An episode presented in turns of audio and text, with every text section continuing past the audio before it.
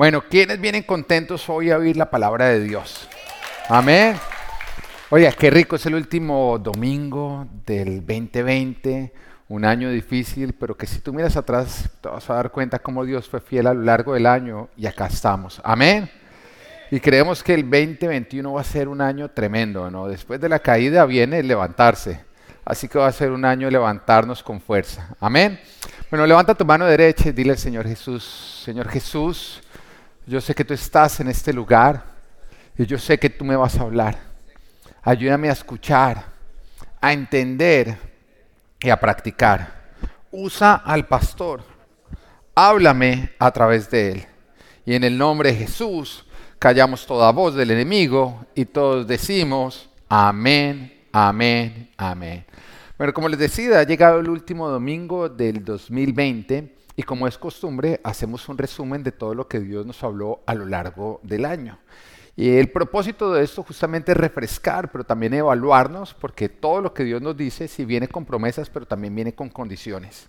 Entonces es importante ver si tú a lo largo del año te alineaste con lo que Dios iba diciendo. Ahora, yo creo que cuando nosotros nos alineamos con lo que Dios dice, nosotros vamos a sacar muchísimo provecho y vamos a ver materializadas todas sus promesas. ¿Este era el año de qué? Dios nos habla que es el año de qué? De arrebatar. Ahora, no sé tú, yo puedo testificar con mi vida que yo arrebaté muchísimo este año.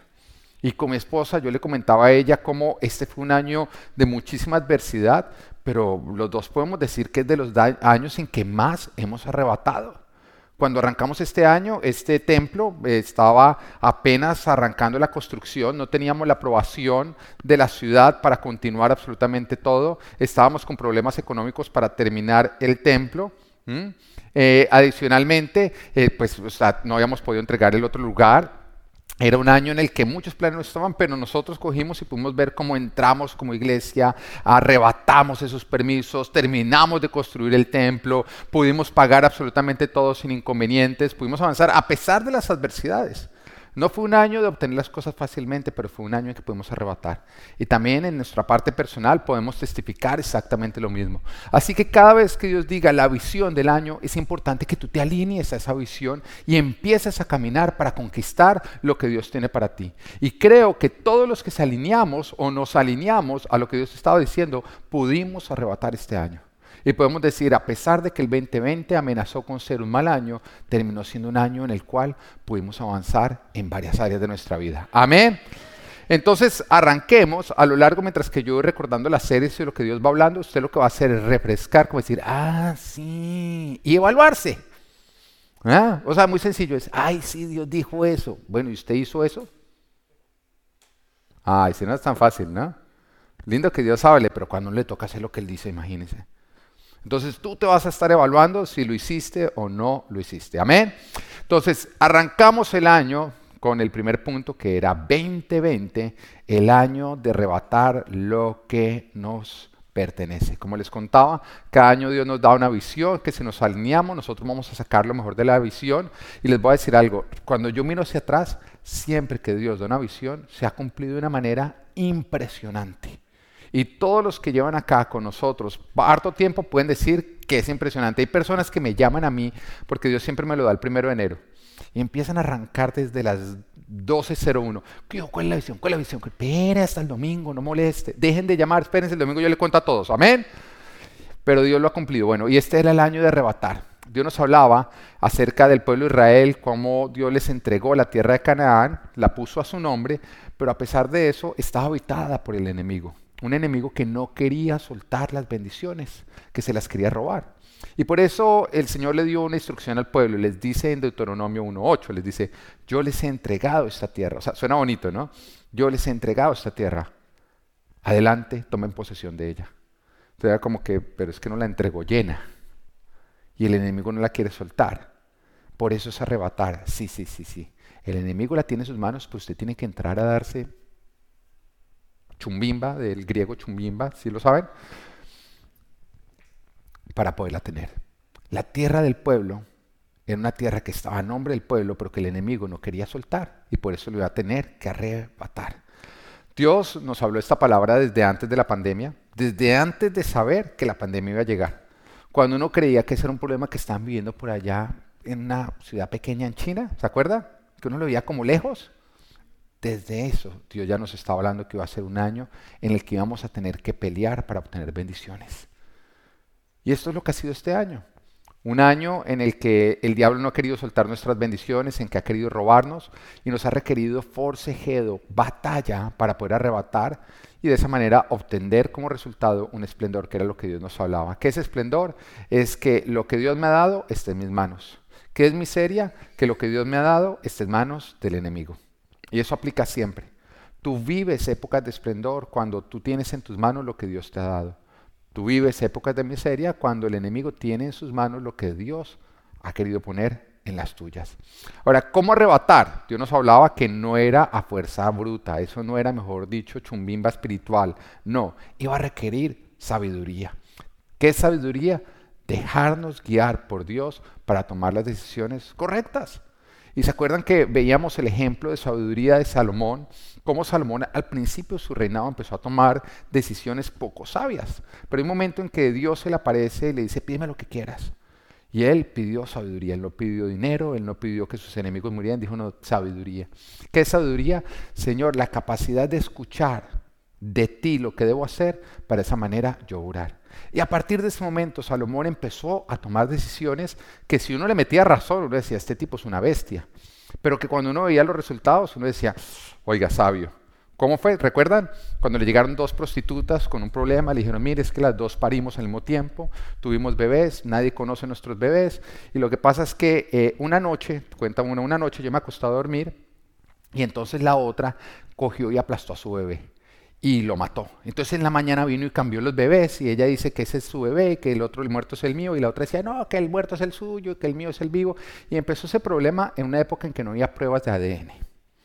¿Qué problema tan complejo, no? Porque nadie conocía, el bebé no sabía quién era el padre porque eran prostitutas. Entonces en ese momento llega Salomón y dice, ya sé qué hacer, tráiganme una espada y corten el bebé en la mitad, la mitad para una y la mitad para la otra. Ahora, si ponemos punto final en la historia, no diría, Dios, porque no le diste sabiduría a este hombre o no? Pero lo mismo ocurre cuando tú cuentas que tú diezmas, lo mismo ocurre cuando tú cuentas que tú pones la otra mejilla, lo mismo ocurre cuando tú cuentas que tú obedeces todo lo que Dios te está diciendo, que cuando nosotros lo ponemos a la luz del razonamiento del mundo, parece como brutalidad, ¿o no? ¿Cómo usted va a obtener más dando el 10%? ¿Cómo? Pero resulta que viene un resultado. Y en ese momento entonces llega una de las madres y dice, muy bien hecho, que lo corten en dos, ni para ella ni para mí. Y la otra cogió y dijo, no, no, no, no lo corten, entréguenselo a ella, no importa. Y en ese momento Salomón cogió y dijo, tú eres la madre y tú no eres la madre. Y todo el mundo cogió como, wow, eso es sabiduría. Eso es sabiduría. Ahora, Dios nos dijo, ustedes van a arrebatar si usted no se pone a seguir su propio razonamiento, sino más bien si ustedes siguen la sabiduría. Déjense guiar por mí antes de tomar las decisiones. Este es un año en el cual ustedes tienen que depender de Dios, es un año que tienen que orar antes de obrar, es un año en que tienen que temer a Dios y no ceder a las presiones del mundo, independientes de las que fueran. Que han sido hartas o no. Porque ha sido un año donde el mundo nos ha presionado para no seguir a Jesús, sino más bien obedecerlo a Él. Dios nos advirtió que este era un año de orar antes de orar, de obedecerlo a Él, lo que Él nos estuviera diciendo. Pero también Dios nos advirtió en que debíamos identificar lo que Él nos dio a cada uno de nosotros, que era un año en el que no nos deberíamos enfocar en lo de otros, sino en lo de nosotros. Porque Dios tiene una tierra para ti como tiene una tierra para otros. Ahora, ¿cómo identificábamos? Dios dijo, no se ponga a mirar lo de otros. No se ponga a mirar lo que otros están haciendo, enfóquese en lo suyo. También nos decía, ustedes van a identificar lo suyo rindiendo sus propios caprichos, ¿no? Que uno cree que los caprichos son cosas de niños. No, los caprichos nos acompañan toda la vida. Que es cuando usted se le levanta la emoción y usted dice, sí, yo quiero, yo quiero, yo quiero. ¿Usted alguna vez ha visto que alguien dice, no, es que Dios me dijo que me iba a dar eso? O que me iba a casar con esa persona y que nunca ocurrió. ¿Alguna vez usted ha visto que a alguien le pasa eso? ¿Sabe por qué? Capricho. Capricho cuando se levanta la carne y usted ve algo y su corazón se hace pasar por Dios, porque acuérdese que la palabra dice, no hay nada más engañoso que el corazón del hombre. Y usted le cree, ay, el corazón es Dios, es Dios. Entonces Dios me dijo, Dios me dijo, y resulta que Dios no le dijo nada, fue su propio capricho que lo engañó. Entonces, ¿qué es lo que toca hacer para rendir los caprichos? Toca entregárselos a Dios, entrar en ayuno y esperar hasta que la voz del Espíritu se le deje claro. Él le deje saber, no, esto es lo que tú quieres, no lo que yo quiero para ti. ¿Cómo identificamos lo que Dios quiere para nosotros? Rinda sus caprichos. Pero también Dios nos decía, es un año en que tienen que vivir su propósito. ¿Y cuál es el propósito tuyo? Pues, lógicamente tu propósito tiene que ver con Dios y solamente lo encuentras en Dios. Y la palabra de Dios dice, busquen primero el reino de Dios y su justicia y todo lo demás será añadido. Es un año en el que Dios dijo, enfóquense en buscarme a mí mi justicia y todo será añadido. Porque el que vive para lo terrenal, hace lo terrenal su proveedor. Pero el que vive para Dios, Dios será quien lo llene de toda provisión. Amén. Dios nos hablaba que para arrebatar debíamos hacer tres cosas. Lo primero, marchar hacia lo que Él nos estaba llamando. No era un año de quedarnos quietos, era un año de marchar. Segundo, definir las disciplinas que necesitaríamos para arrebatar. Oiga, eso es muy importante. Una vez que usted sabe lo que quiere arrebatar, identifique las disciplinas que va a necesitar para poder arrebatar. Y damos un ejemplo de que si usted quiere ser un modelo, usted dice, no, es que yo quiero ser un modelo, que para algunos ya es un poco tarde, ¿no? Pero usted dice, no, es que yo quiero ser modelo. Ok, ¿quiere ser modelo? Bueno, identifica. Digamos que yo dijera, quiero ser modelo. No, venga, alguien que si tuviera posibilidad. Digamos que yo dijera, quiero ser modelo. Entonces, no, entonces José, José. No, hermano, tenían muchas las disciplinas. Disciplina número uno para que José pueda ser modelo. Nace de nuevo. No, mentiras. Bueno, entonces digamos que alguien dice, yo quiero ser modelo, una persona linda. Entonces yo quiero ser modelo, nació, todas las cosas. Ok, tienes que identificar las disciplinas. Te va a requerir dieta, te va a requerir ejercicio, te va a requerir cuidarte, te va a requerir ciertas cosas, porque verte bonito no, eh, no viene como resultado de quererte ver bonito. No. Hay disciplinas que tú tienes que aplicar para poder alcanzar y lo mismo ocurre con todo lo que tú quieres conquistar. Lógicamente todos nosotros después de estas fiestas vamos a querer arrebatar, bajar de peso. Porque como buenos latinos hemos comido todo lo que no debíamos, ¿o no? Y todavía falta el 31. Así que no se vaya a pesar todavía. Amén. Pero no es simplemente yo quiero bajar, yo quiero bajar. No, usted le toca identificar, bueno, cierre el buche. Haga ejercicio. Identifique las disciplinas para poder alcanzar la meta. Eso ocurre con todo. Y lo tercero que Dios nos decía es, una vez que usted está marchando, ha identificado las disciplinas, se le está aplicando, persevere hasta el final, no abandone. Es un año en el que no debíamos abandonar, sino perseverar. Pero también Dios nos dijo que era un año en el que, cual tendríamos que arrebatar espiritualmente. Y decía, ¿cómo se arrebata espiritualmente? Ceñidos en la verdad y protegidos por la justicia. En otras palabras, usted haga todo bien. Porque cuando usted hace las cosas bien, usted se ciñe la verdad y se protege por la justicia. Oiga, el que usa la mentira para protegerse y para salirse de problemas, la verdad jamás lo va a proteger. ¿Usted lo entiende? Cuando su casa está viendo que usted le miente a su jefe, al policía de tránsito y a todo el mundo para salirse de problemas, después la verdad no lo va a proteger ni siquiera con ellos. Porque dicen, este miente para salirse de problemas. Pero cuando su familia ve que usted siempre dice la verdad, aunque eso signifique meterse en problemas, su familia le va a preguntar lo que usted responda él no miente. Entonces Dios dijo, es un tiempo de ceñirnos a la verdad y protegernos con la justicia.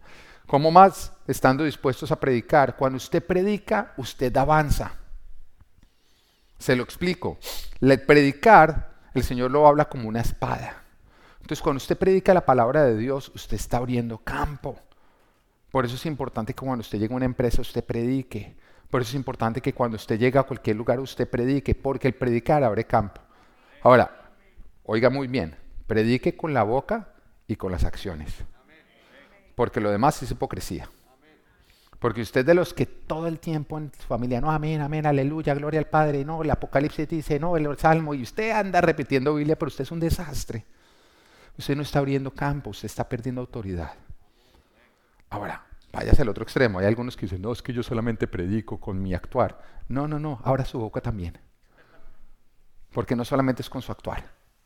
Usted tiene que testificar que usted lo que está orando es porque usted está siguiendo a Jesús. Amén. Y cuando usted hace eso, se abre campo. También el Señor decía, defiéndanse de los ataques del enemigo. ¿Cómo? Con fe. Este año ha tocado o no. El enemigo ha atacado.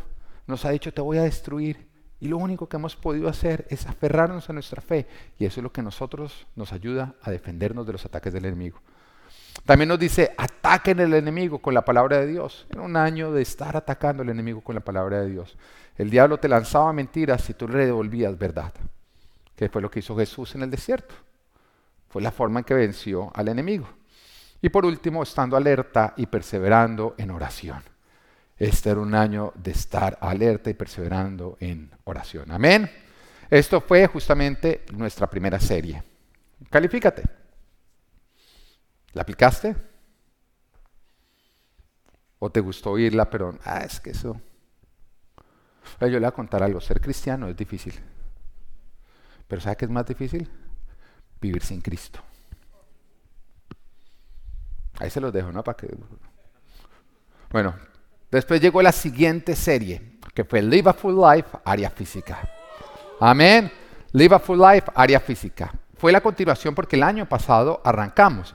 Pero el Señor dijo, quiero que este año arranquen con el área física. Y fue cuando arrancamos con el año eh, eh, con, el área física. Ahora, cuando yo preparé esta prédica y miraba hacia atrás, yo decía, qué impresionante.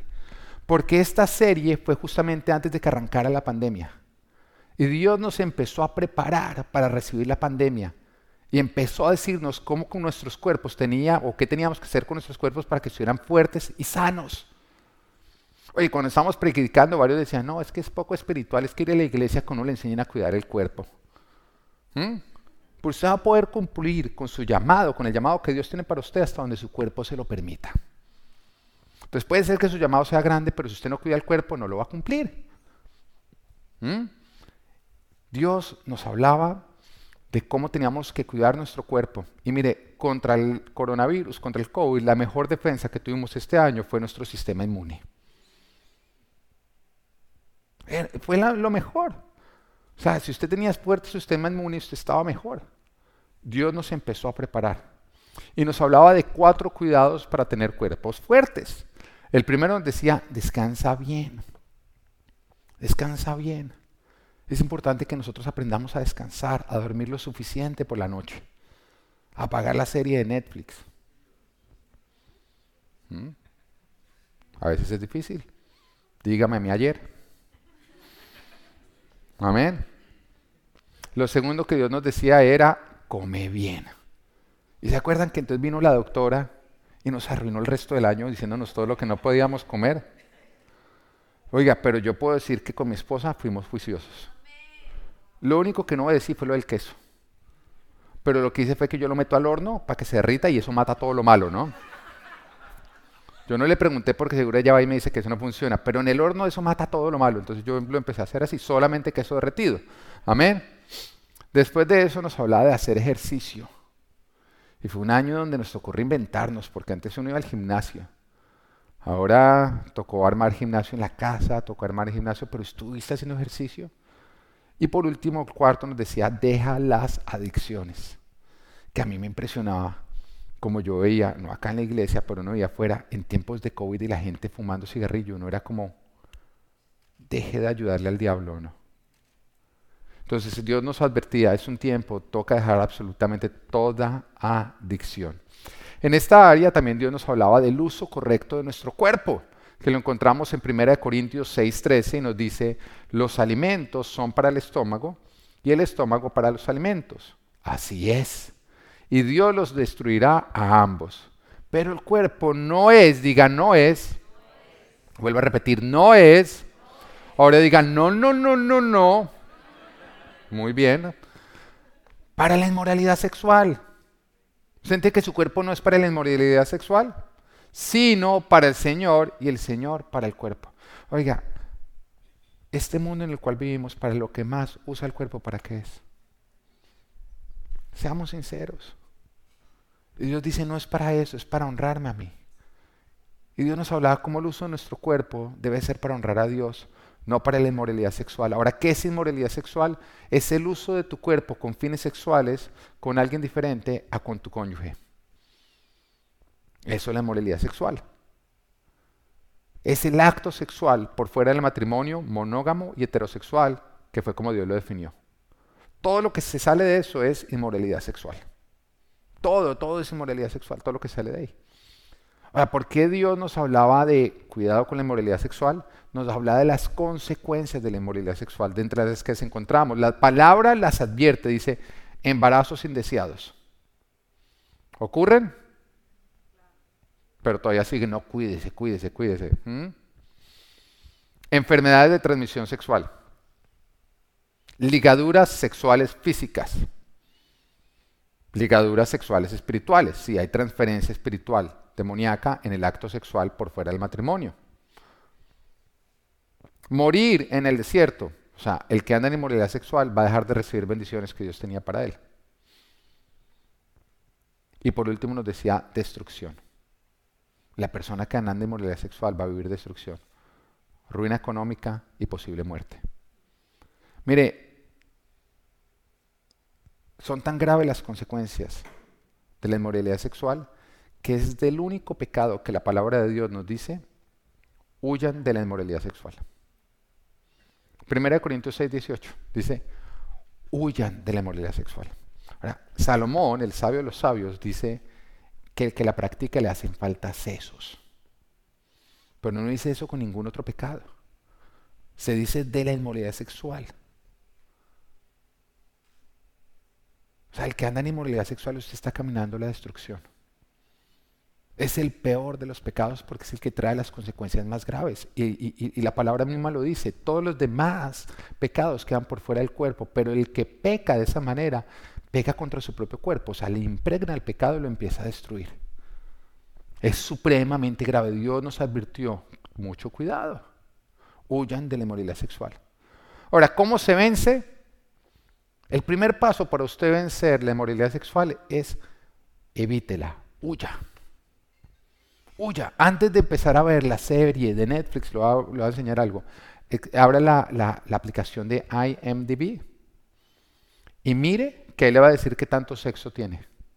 Le va a decir hasta, hasta, hasta los capítulos que tienen escenas sexuales. Y si usted se da cuenta que no la empieza a ver, porque una vez uno se engancha, yo sé, es difícil dejar la serie. Usted no, vamos a ver si el siguiente capítulo, si, si, vamos, si salen 10 capítulos más hacia ahí, si la dejamos, mi amor. Ahora les voy a decir a las mujeres, cuando son esas escenas y usted mira a su esposo y él le dice a usted, no, eso, no, no, eso a mí no me afecta, o le está mintiendo, o su esposo tiene un problema más grave. Ambos casos, preocúpese. ¿Mm? No se deje meter cuenta, todo eso afecta. Porque el hombre es como, como si fuéramos hechos de paja. Y la inmoralidad sexual es fuego ardiente. Entonces, ayúdense. Yo creo que en matrimonio debemos ser el mejor equipo justamente para vencer este tipo de cosas. Evítelo.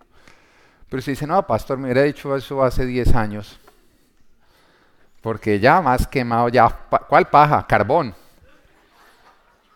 Bueno, entonces si ya es tarde, si esta prédica le llegó tarde, entonces va a salirse. ¿Cómo lo va a hacer? Lo primero es sométase a Jesús. Haga Jesús el centro de su vida. Usted tiene que rendir completamente su vida a Jesús. Lo segundo es confiese su pecado. Pecado no confesado, pecado que no ha concluido. Ahora, la confesión tiene que involucrar dos partes. La confesión a Dios le da a usted perdón. La confesión a la iglesia le da sanidad. Entonces usted va a Dios para perdón, a la iglesia para sanidad.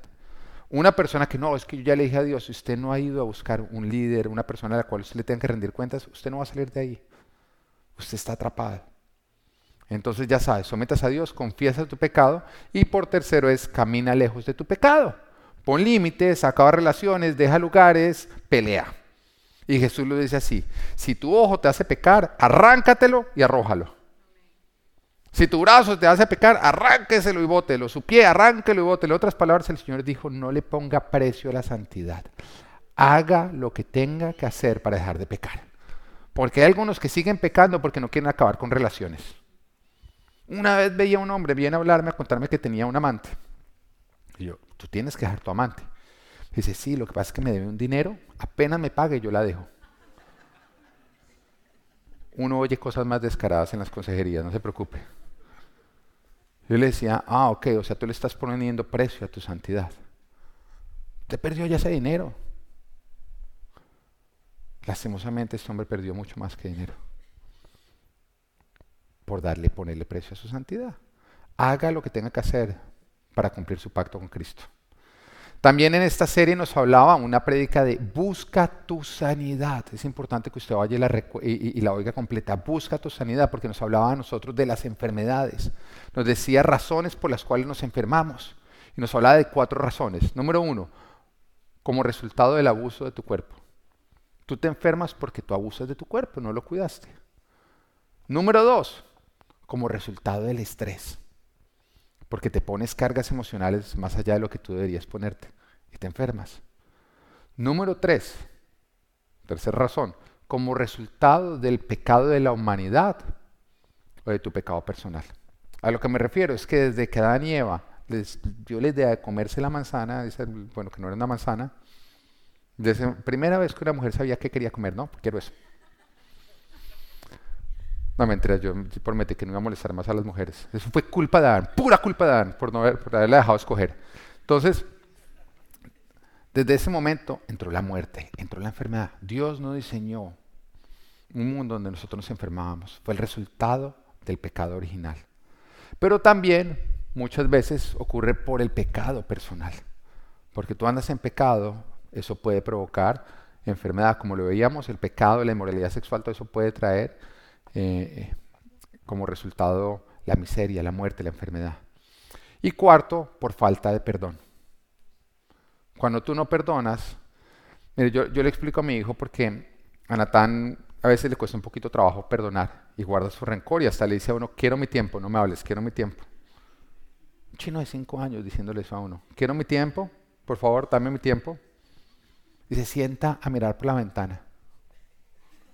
Estoy tomándome mi tiempo, le dice a uno.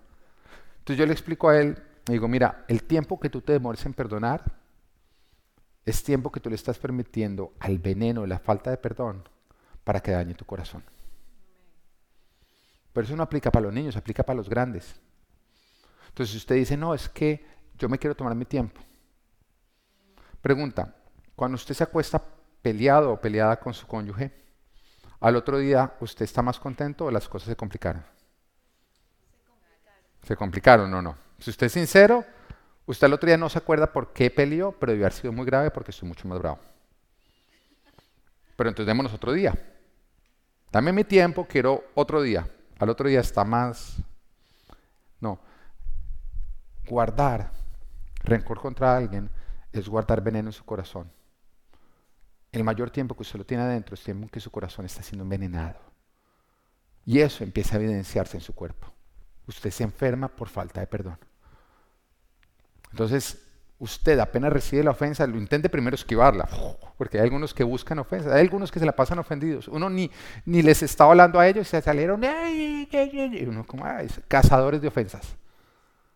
Andan buscando que me ofendan, que me ofendan, que me ofendan, que me ofendan. ¿O no? Son cazadores de ofensa. No, esquive ofensas, esquive. Eso no era para mí, eso era para él. Esquive, hágase el bobo, hágase el bobo con usted mismo. Ah, eso no me lo dijo a mí. Amén. Pero si de pronto le pegó una, eso es como ponchado, le pegó una, ya inmediatamente, perdone rápidamente. No, es que no lo siento. Recuerde, no sigue la emoción y la emoción no seguirá a usted. Amén. Entonces, eh, ¿qué hacer si estoy enfermo? Lo primero es busca a Dios primero. No le estáis diciendo que no vaya al doctor. Pero si no hay tiempo para orar antes de orar, no debería estar orando. Lo primero es, Dios mío, vengo a entregar esto a ti, guíame. Involucra a Dios. Junto con Dios, examínese, que es lo segundo. Una vez que usted ya buscó a Dios, examínese. Señor, esto que estoy, me acabo de enfermar como resultado del abuso de mi cuerpo, como resultado del estrés, tengo algún pecado que no haya confesado o alguna falta de perdón, y póngase en paz con Dios.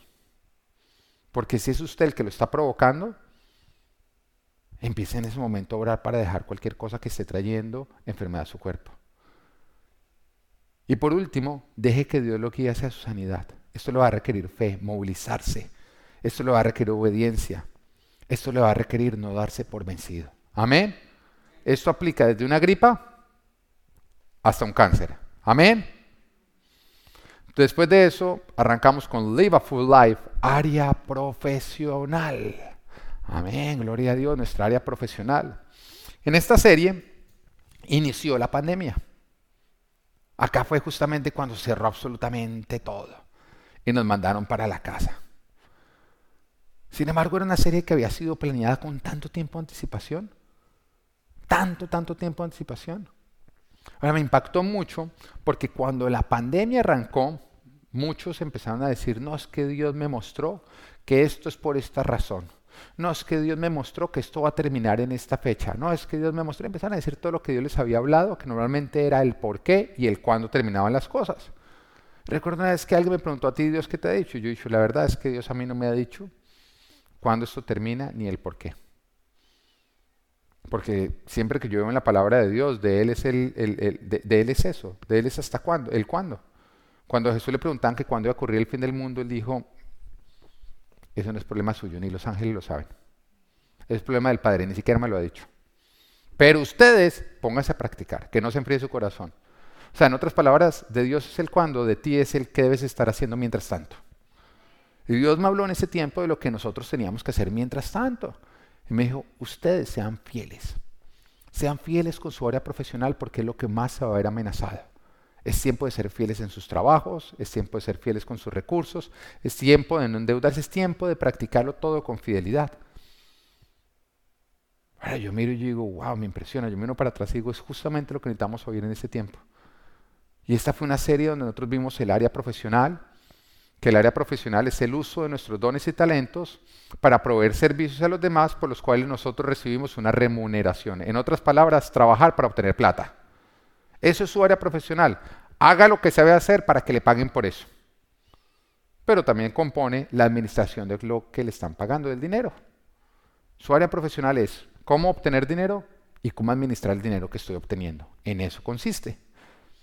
Y Dios nos hablaba de la importancia de nuestra área profesional. Por un tiempo es en lo que más tiempo gastamos. Es en lo que más tiempo usted gasta, obteniendo dinero, hablando de dinero, pagando una cuenta, pagando la otra. Es en lo que más tiempo gastamos en toda la semana. Segundo, porque afecta a nuestra salud física y emocional. ¿O no? Mm. Tercero, porque afecta nuestras relaciones con el prójimo. ¿O con cuánta gente está peleado por peleo, por dinero? Mm, afecta. Pero también el uso de nuestro dinero evidencia qué tanto nuestro amor por el prójimo o qué tan egoístas somos. Se evidencia. Usted puede mirar a una persona en lo que está gastando dinero y usted dice, esta gente ama al prójimo o es, una, es un egoísta. Cuarto, porque pone en evidencia lo que está oculto en cada uno de nosotros, en nuestro corazón. Y mire, usted cree conocer a una persona. Usted hasta cree que lo conoce, pero cuando hay dinero de por medio, ahí usted lo logra conocer realmente. Hay gente con la que uno íntimos amigos, pero venga, le vende un chicle y ahí uno lo conoció. Diez años atrás nada, pero el día que usted le vendió el chicle y se lo tuvo que pagar, ese día usted se dio cuenta de lo complicada que es la persona. Y Dios usa el dinero para que se haga evidente lo que está oculto en nosotros.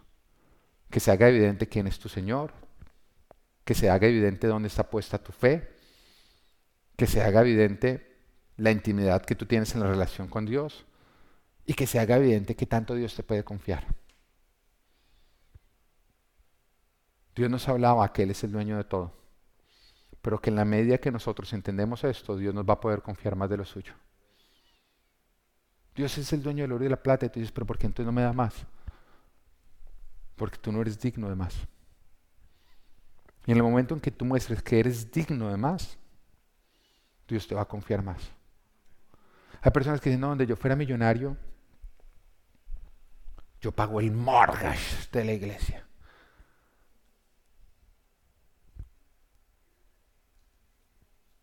No, no, eres, no tienes 10 millones de dólares, pero los mil que tienes te cuesta diezmar 100. El que no es fiel en lo poco no es fiel en lo mucho, no se engañar. Lo que usted está haciendo con lo que tiene en este momento evidencia lo que usted haría si usted tuviera más. Y si en este momento usted no está siendo fiel, Dios no le va a confiar más. Y Dios usa el dinero para evidenciar dónde está puesto su corazón. dedicamos en esta serie varias prédicas a hablar de los cinco principios para crecer económicamente. ¿Recuerdan esos cinco principios? Son cinco principios. ¿Quién acá quiere prosperar? ¿Quién acá quiere cada día ser más próspero? Amén. Amén. Mm, el resto, eh, ¿quiénes son hipócritas? Levanten mano los que no levantan ahorita. Porque hay muchos que dicen, no, yo soy tan espiritual que quiero ser pobre. Usted no ha entendido nada. No ha entendido nada. ¿Ok? Entonces, ¿quiénes quieren prosperar económicamente? Amén. Claro, usted quiere avanzar o no. La plata no trae la felicidad, yo sé. Pero es mejor esperarla con plata que sin plata o no. Amén. Entonces, si usted aplica estos cinco principios, usted va a avanzar hacia la prosperidad. Cada día va a ser más próspero. Si usted es indisciplinado en estos cinco principios, usted va a producir pobreza. Ahora, ¿qué quiere producir? ¿Riqueza o pobreza? Riqueza, bien, Onelia, vamos tú y yo, ¿listo? Entonces, bueno, muy bien, mi amor, vamos para allá. Entonces, vamos a hacerlo con los dedos, ¿ok? Los dedos de la mano. Cinco principios. Si usted los aplica a los cinco, usted cada día va a ser más rico. Amén. Entonces, tú no puedes hacerlo, Lucho. Entonces, o sáltate uno de los, de cinco. Bueno, bueno, primero, haga así.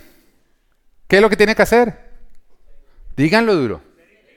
Por lo menos mis líderes me lo tienen que decir. Ser íntegro. Haga las cosas bien. Sea íntegro, no robe. Trabaje bien, que, aunque su jefe no lo esté mirando. Amén. Haga las cosas bien, haga así. ¿Cómo se le hace así a alguien que le está diciendo? Bien. Entonces diga si usted haga las cosas bien. Amén. Siguiente dedo, que es el dedo de. Exacto. Eh, ¿Por dónde queda Opaloca? Usted da dirección, ¿no? Es el dedo de la dirección. Porque usted lo usa para señalar. La dirección. Dele dirección a su dinero. Haga un presupuesto y ajuste. Dele dirección. es? Eh, no, es que no tengo dinero. El presupuesto es la columna vertebral de sus finanzas. Si usted quiere caminar, haga un presupuesto. pero ¿cómo hacer un presupuesto si no tengo trabajo? Haga un presupuesto. No, pero haga un no hay disculpa, haga un presupuesto y ajustese al presupuesto. Dígale a cada dólar hacia dónde tiene que ir. Usted se va a impresionar lo rebeldes que son esos dólares. Sí. Si usted en darse cuenta estaban haciendo lo que querían. Estaban haciendo lo que se les daba la gana.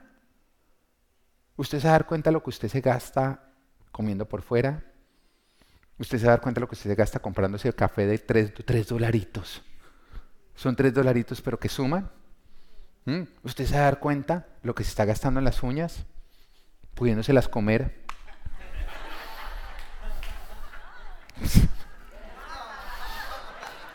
bueno. Entonces, primero, haga las cosas bien, ¿no? Segundo, cómase las uñas, digo, haga presupuesto. Tercero, muéstreme el dedo tercero. No, ese no se muestra, porque es lo que no se hace, ¿no? Y el que lo mostró, para afuera. Bueno, no se endeude. No se endeude. Ahora, ¿usted cuándo muestra ese dedo? Cuando alguien le dice, se lo puede llevar en 10 cómodas cuotas, usted le muestra ese dedo. Porque usted necesita cuotas para llevárselo, no puede llevárselo, ¿ok? Entonces, no se endeude. Número 4, el dedo ¿Cuál es? ¿Cuál es este? Duro. Entonces, ¿qué debe hacer? Sea generoso. ¿Quién dijo eso? Eli. Muy bien, Eli. Muy juiciosa. Sea generoso. Usted puede decir, no, pero dar a otros como me va a llevar a mí. Eh, funciona así. Entienda que el dinero es más espiritual de lo que usted cree. Porque le pertenece a Dios.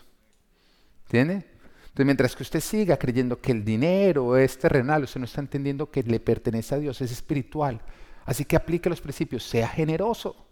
Pero sea generoso dentro de un presupuesto, porque la diferencia entre un derrochador y un generoso es que el generoso lo hace con orden. El derrochador es desapegado y se le anda dando a todos.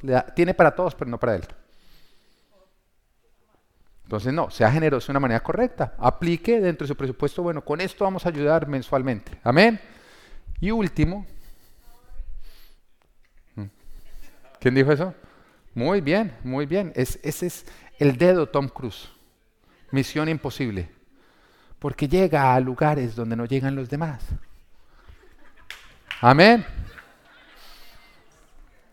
Ocurre en las mejores familias, no se las dé refinado. Amén. Entonces, ahorre, invierta sabiamente. La palabra dice, el que ahorra poco a poco se enriquece. No es rápido. Si usted quiere enriquecerse rápidamente, va a terminar pobre. Es poco a poco. E invierta sabiamente es, hágalo en algo que usted conoce, que no ofrece un gran retorno, porque si le están ofreciendo a usted, usted invierte 100 en nada de tiempo, saca mil, lo quieren tumbar. Porque el diseño de Dios es poco a poco. Entonces lo que, lo que está ofreciendo una remuneración grande, rápida, eso es mentiras, por ahí el diablo lo va a engañar. Huya, porque Dios diseñó que usted siembre una semilla y poco a poco crece acá. Dios diseñó que usted nazca y poco a poco crezca. Es el diseño de Dios, poco a poco. Todo lo que prometa algo rápido, explosivo, huya de eso. Amén. Eso no es un crecimiento sano. Entonces, huya de ese tipo de cosas. Ahora, ¿era importante saber estos cinco principios para superar esta pandemia? Oye, y algunos dijeron, no, yo apago Full Life hasta que empiecen a hablar de cosas espirituales, como que Dios me quiere bendecir, bendecir. Por favor. En mi tiempo como cristiano he visto que el que aplica estos principios prospera. Pero el que se salta uno de estos principios, por ahí el diablo se le mete y lo roba. Ahora, a nosotros nos gusta oír las promesas de Dios. Pero todas vienen con condiciones, mi responsabilidad, lo que yo tengo que hacer. Y a un cristiano responsable, Dios no lo va a mantener en abundancia. Dios no te va a bendecir si tú eres un cristiano responsable, no te va a bendecir, porque Él no te va a malcriar. Él fue el que escribió en segunda de Tesalonicenses 3:10, el que no quiera trabajar, que no coma. Muy fuerte, ¿no? Pero Él fue el que lo dijo, el que no quiera trabajar, que no coma. Pero también aplica para todas las áreas de bendición. El que no quiera obedecer, el que no quiera ser responsable, el que no quiera aplicar mi palabra, que no reciba bendición. Él es el mismo que cogió y cuando le llegó uno y ha producido el doble con lo que le había sido confiado, lo felicitó. Pero el que llegó con mil y no había producido nada, ¿qué le dijo? Quítenselo entrégueselo a él. Le voy a explicar, Dios no es socialista. En el cielo, el socialismo, en el infierno, todo socialismo. ¿Mm? Si a usted, para que a usted le den algo que usted no se ha ganado, toca quitárselo a alguien que sí se lo ganó. ¿Entiende? Para que a usted le den algo que usted no se ha ganado, toca quitárselo a alguien que se lo ganó. Y para quitarle algo a alguien que se ganó, toca robar. Y por eso todos los gobiernos socialistas son ladrones. Es donde más hay corrupción porque tienen que robar a uno para dar a otros. Amén. Entonces, Dios no te bendice simplemente por levantar los brazos, oír prédicas y decir en lugar de sí, amén. Porque hay algunos que creen, no, yo ya me convertí al cristianismo, ya el sí, nunca, solamente amén. ¿Quieres jugo? Amén. ¿Con hielo? Amén. ¿Sándwich? Amén, amén, amén, amén. Amén, gloria a Dios, aleluya. Y creen que eso es ser cristiano, no. Ser cristiano es obedecer a Cristo. Dios bendice tus finanzas porque tú eres fiel y aplicas sus principios, su palabra en este área. Amén. Nos fuimos al cuarto área, Live a Full Life, área ministerial. Ay, no hay emoción, ¿no? Les gusta la plata, pero no servir. Efesios 2, sí, todos ahí, como, ay. Live a Full Life, área ministerial. Efesios 2.10 porque somos hechura de Dios, creados en Cristo Jesús para buenas obras. ¿Para qué fue creado usted? Para buenas obras, las cuales Dios dispuso de antemano a fin de que las pongamos en práctica. Usted fue hecho por Dios para buenas obras, las cuales Él diseñó. Así que si usted quiere encontrar su propósito de vida, su por qué, porque usted tiene esos dones y esos talentos, ¿en qué los debe usar? Vaya a Dios. Porque su propósito solamente lo va a encontrar en Dios. Recuerde, usted fue hecho a propósito, por propósito y para un propósito. Y ese propósito se encuentra en Dios y solamente en Dios. ¿Qué fue quien lo hizo? Su creador. Ahora, Dios nos dio una asignación. A Noé fue construir un arca. A Moisés fue libertar al pueblo de Israel. A José fue la solución de una hambruna grandísima. A David fue gobernar al pueblo de Israel. Cuando Dios te creó, Él te dio una asignación que es de suprema importancia dentro de su macroplan, que es la iglesia. Tiene que ver con la iglesia. Igual como nosotros vemos en la Biblia que todos los que recibieron la asignación tenía que ver con la iglesia, porque ya fuera preparar el camino o la expansión de la misma, igual Dios a ti te creó y te dio una asignación que tiene que ver con la iglesia. Si usted no está haciendo algo en su vida para que la iglesia crezca, usted no está viviendo su propósito. Usted no está viviendo para lo que Dios lo creó. Así, así de sencillito. Así de sencillito. Nuestra área ministerial es cumplir con la asignación que Jesús nos dio para la edificación de su iglesia. Ahora, ¿qué tan importante es? No, es que no hay nada más importante para Dios que edificar su iglesia. Porque fue para lo que Él dio su vida y es lo único que le da a la humanidad vida eterna. Y Dios te pensó a ti, te escogió desde, la, desde antes, desde la creación, desde antes, desde la eternidad, pensó en ti. Así como feito y todo, Él ya te había pensado, a Él lo quiero. Y ya había pensado en el propósito. No fue como que en el momento que tú te convertiste, Dios dijo, ¿y ahora qué pongo a hacer a este? No, Él desde antes ya había pensado, yo lo voy a necesitar acá moviendo estas cámaras, lo voy a necesitar acá sirviendo con estos niños, lo voy a necesitar predicando en este lugar. Dios ya había planeado para que te iba a usar. Y Dios te creó para ser una herramienta para edificar la iglesia. No hay nada más importante que vivir para lo que te fuiste creado. Ni nada te va a realizar más en esta vida que vivir para lo que fuiste diseñado. Dios nos hablaba cómo identificar nuestro ministerio, porque también dice, bueno, yo quiero identificar mi ministerio. Bueno, nos hablaba acerca de cuatro principios. Lo primero es tus habilidades. Tiene que ver con tus habilidades, para lo cual tú eres bueno. Tiene que ver con tus dones espirituales. Ese algo que Dios ya puso en ti, que de una manera sobrenatural te hizo bueno. Número tres, tiene que ver con la pasión de tu corazón. Porque Dios te puso una pasión en tu corazón. Y número cuatro, tiene que ver con tu historia. Cuando tú miras lo que tú has vivido, Dios quiere usar todo eso, los buenos y los malos momentos, como un equipamiento para tu ministerio. Mira estas cuatro y vas a encontrar tu ministerio. Ahora, ¿cómo haces crecer tu ministerio? Porque al igual que todo, ¿te acuerdas? Arranca semilla y poco a poco crece. Porque uno Dios me llamó y tú crees que ya vas a salir y está Dios. No. Toca ser fiel desde que es pequeño. Y si tú eres fiel, va a crecer. ¿Hasta dónde va a crecer? Hasta donde tú lo hagas crecer. Entonces nos hablaba a nosotros de tres cosas para hacer crecer nuestro ministerio. Primero, estar dispuesto a recorrer la distancia necesaria para desarrollar la totalidad de tu llamado.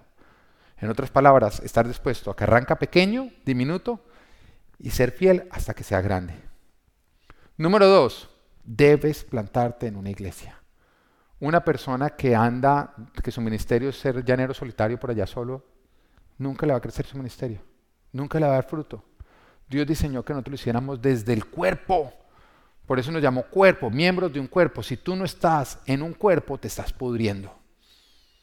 Pero si estás en el cuerpo, puedes ahí crecer. Y número tres, debes sujetarte a la autoridad de tu iglesia. ¿Por qué? Porque para que tu ministerio crezca necesitas autoridad. Y la autoridad funciona que tú la tienes cuando te sujetas a la autoridad de arriba. Entonces tienes que sujetarte a las autoridades. Mire, a mí hay personas que me escriben, no, es que en la iglesia en la que estoy no valoran mi ministerio, la pastora no me quiere, el pastor me saca la lengua, no sé qué, pero yo tengo un llamado de yo sé que esa persona jamás va a prosperar. Porque tienes un problema de sujeción, de autoridad. Resiste la autoridad. Nunca vas a poder, puedes tener el llamado que tú quieras. Pero si no te sujetas a tus autoridades, no se va a desarrollar. Entonces, si Dios te trajo a esta iglesia o te llevó a otra iglesia, estás viendo esta prédica porque no sé, si quieres crecer en tu ministerio, sujétate a la autoridad de la iglesia. Y si no te vas a sujetar, es mejor que te muevas. Porque ahí no vas a prosperar, ni vas a ayudar a que esa iglesia prospere. Amén. Bueno, actitud de un siervo. Wow, vamos a ver, usted, yo quiero que se ponga una calificación si usted tiene esa actitud. Número uno, estar siempre disponible para servir. Amén. No, te llama, mira, es que se enfermó una persona, ¿te puede decir mañana? No, es que a mí me tienen que avisar con ocho días de anticipación. Mira, que hay reunión, qué pena, pero cinco días mínimo, no voy. No está siempre disponible. Entienda, ser un siervo es como ser un soldado. Y cuando de pronto hay balacera, se llama el batallón, salga, y unos bravos. Es que no le avisan a uno, no me mandaron el WhatsApp, no me mandaron... Usted tiene que estar dispuesto. Hay veces que uno llega y tocó cubrir un hueco. A mí me ha tocado mandar a Cheo, Cheo, vaya a traducir. Fulanito, vaya para allá. Los mejores siervos son los que siempre están disponibles, como los Boy Scouts. ¿Sí? ¿Siempre listo? Presta atención a las necesidades, número dos. Un buen siervo siempre está mirando la necesidad.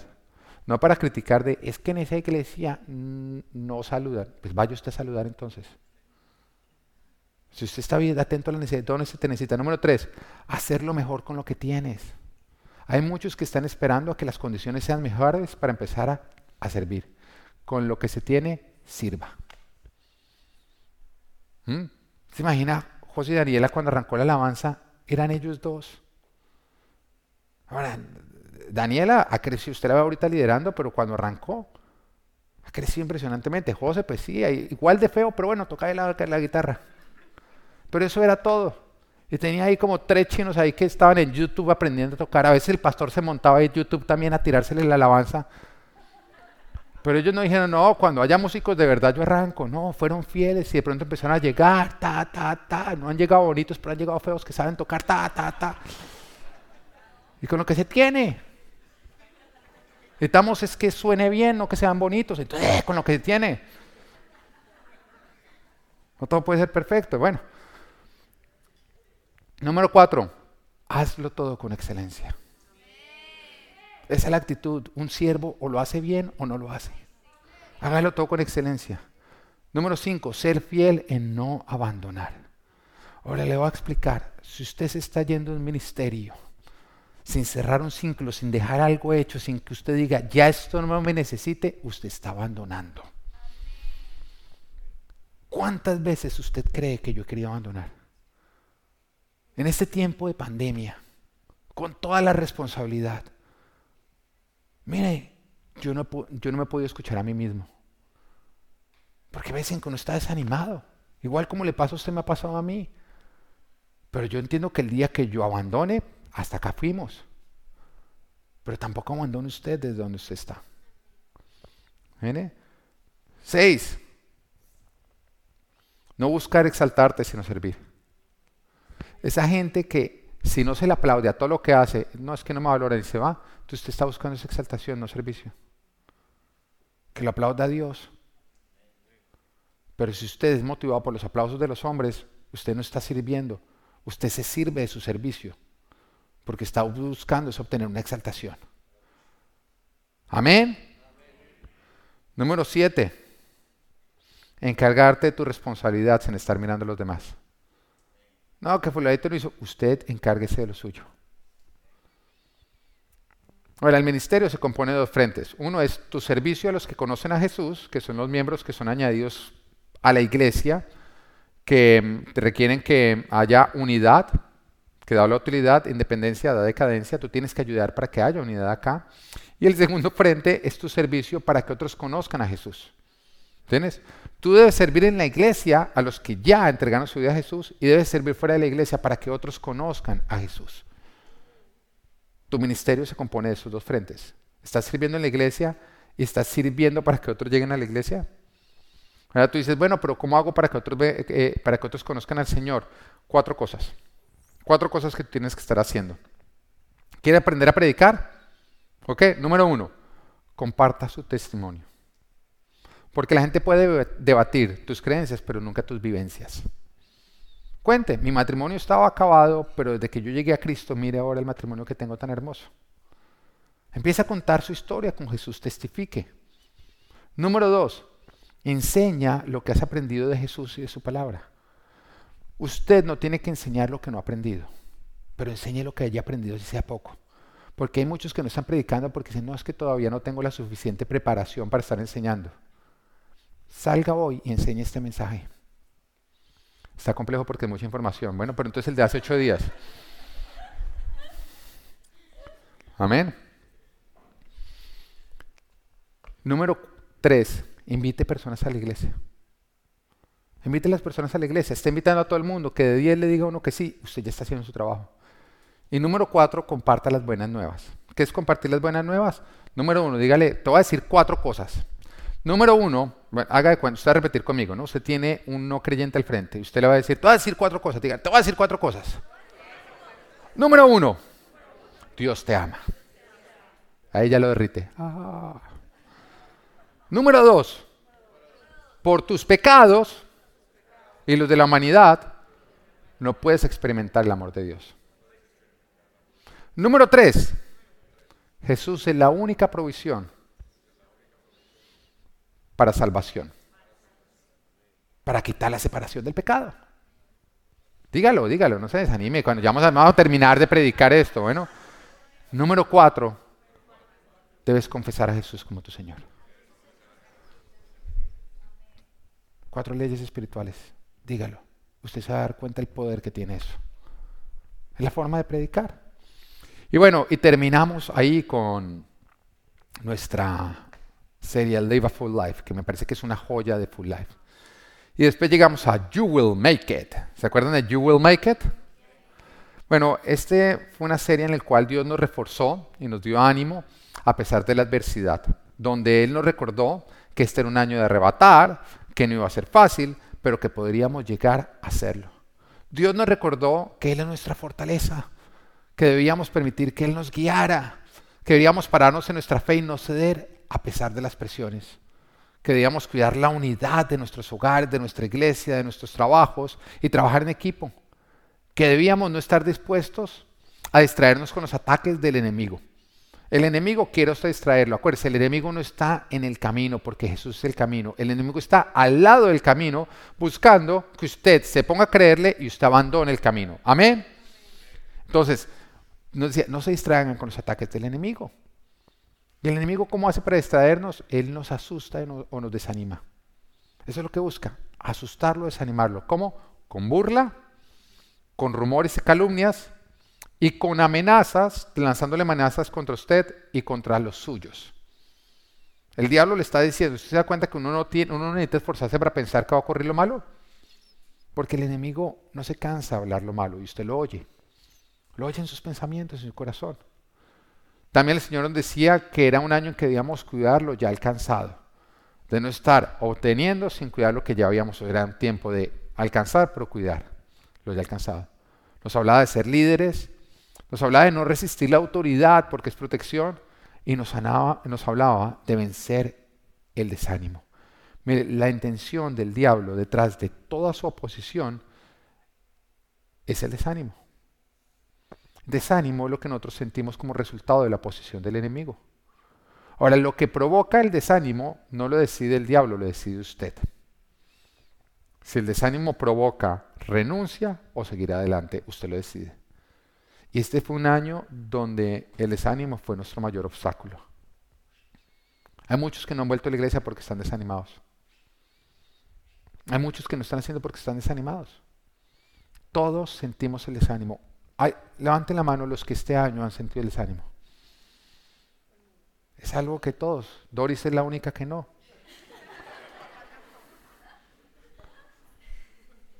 Ahora, si usted lo ha sentido, pregúntele a Doris, ¿cómo hago para no sentir? No, mentiras. Yo molesto a tu hijo, pero a ti no.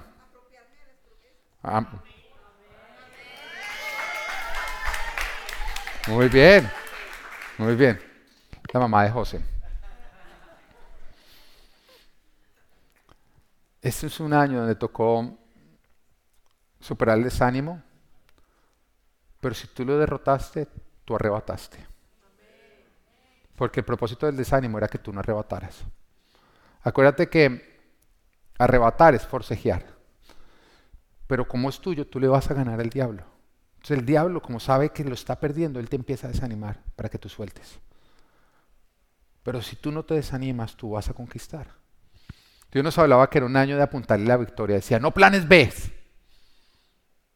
Planes B es, este, casas, pero si me divorcio voy a... No, eso es un plan B. Con Dios no hay planes B. No le voy a jugar a esta empresa, pero si me quiebro voy a... No haga planes B. Dios decía, persevere en A hasta el final. Amén. Bueno, Salmos 23, nuestra última serie. Ese es el que más voy a resumir, resumir por obvias razones, porque es el más reciente. Pero a lo largo de esta serie estudiamos el Salmos 23 desde la perspectiva de una oveja que nos habla de su pastor y de la relación que esta oveja tenía con su pastor, del cuidado, de cómo todo su prosperar era un resultado de la fidelidad de su pastor. Entendiendo que Dios es nuestro pastor, que somos su propiedad y que su propiedad es su problema.